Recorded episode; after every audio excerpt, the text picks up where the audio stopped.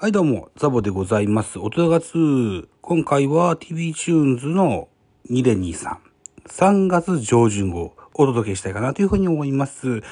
まず聴いていただきましたのは、ミワ、Don't Cry Anymore という楽曲でございました。この楽曲、3月6日、ラブミュージックというフジテレビ系の音楽番組。メインゲストは生田リラさんでございました。生田リラさん、夜遊びのボーカルでもある彼女、ニューアルバムを出しますよといったところでですね、いろんな楽曲をご紹介してくださいました。このミワさんの Don't Cry Anymore はですね、生田リラさんが転機となる楽曲の1個目の楽曲でした。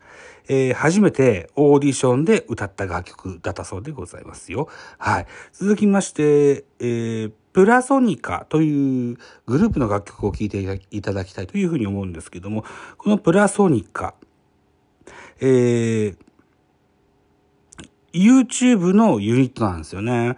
えー、おのおので活躍しているシンガーソングライターで、シンガーソングライターで組んだ You- YouTube のユニットだったそうなんです。で、えーラブミュージックの方では全力少年のカバーを歌ってらっしゃったんですけれども、これが Spotify ないといったことになっておりまして、プラソニカ名義で1個だけありました。えープラソニカ名義の楽曲、僕らはポップという楽曲を聴いていただけたらというふうに思います。音だが、はい、聴いていただきました。プラソニカで僕らはポップという楽曲でございました。続きまして、同日3月6日、ラブミュージック、カムミュージックのコーナーございました。アンフェアルールというバンドをぜひ聴いていただけたらというふうに思います。2019年結成、女性2人男性1人3ピースバンドです。パワフルでかつ繊細なボーカル力としっかりとした演奏力でライブシーンで注目の若手バンドだということでございますよ。気づいてほしいというき曲を聴いてやってください。こちらです。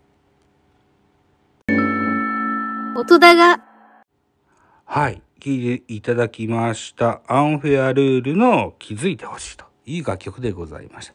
続けていきます。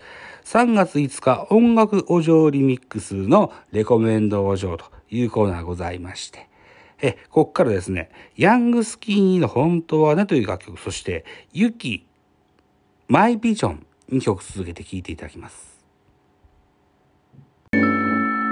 音だが、はい、2曲続けて聴いていただきました。まずはヤングスキーに、本当はね、TikTok で10億回再生をした楽曲でございます。平均年齢が20歳の4ピースバンドの楽曲です。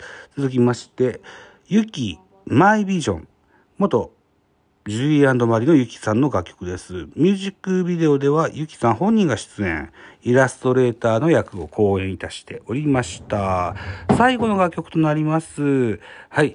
えー、3月7日は、ミュージック BB、BB プレイリストからですね、全部君のせいだっていうグループの楽曲、アイスクリーム、えー、アイスクリームレベルという楽曲ですね。これを最後に聴いていただきます。闇かわいいをコンセプトに結成されたユニットです。3月15日には日本武道館で単独公演をいたしますと。いう全部、君のせいだというグループ。はい。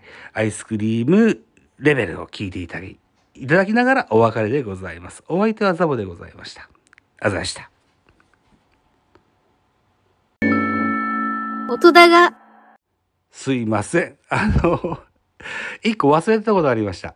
えっと、E テレの、E テレ、ね、昔教育テレビと言ってた曲ね、E テレの番組でね、銭天堂という番組がありますが、えー、これはホラー系の駄菓子屋系、駄菓子屋さんのお話なんですけども、ここのね、オープニング曲と、えーエンディング曲がすっごい好みなんです、僕。はい。えー、あと、話の内容もすごい、あれですよね。あの、楽しい感じの、えー番組になっております。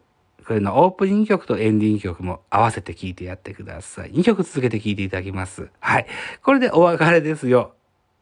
お相手はザボでございました。またお会いしましょう。ありがとうございました。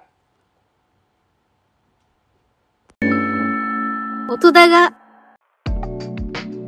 この番組「音だが2」では皆さんからのご意見ご感想をお待ちしておりますぜひツイッターでハッシュタグザボ、アルファベット小文字で ZABO ザボで、えー、つぶやいていただきますと、エゴサをしに参りますので、ぜひお気軽にご投書ください。